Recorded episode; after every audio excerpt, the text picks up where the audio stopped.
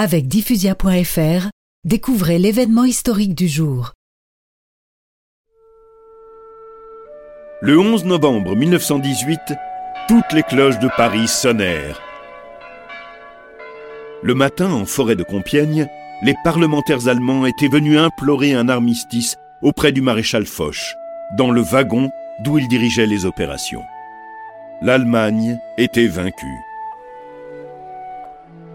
Sept mois plus tard, la paix était signée à Versailles, dans la Galerie des Glaces, où, en mille huit cent soixante et onze, Guillaume Ier avait été proclamé empereur des Allemands. L'Allemagne devait rendre l'Alsace et la Lorraine. Elle devait aussi payer de nombreux milliards pour réparer les ruines et les dévastations qu'avait subies notre pays. Un million et demi de Français ont été tués pour cette victoire. Beaucoup ont été blessés. Beaucoup ont perdu un bras ou une jambe, ou sont devenus aveugles.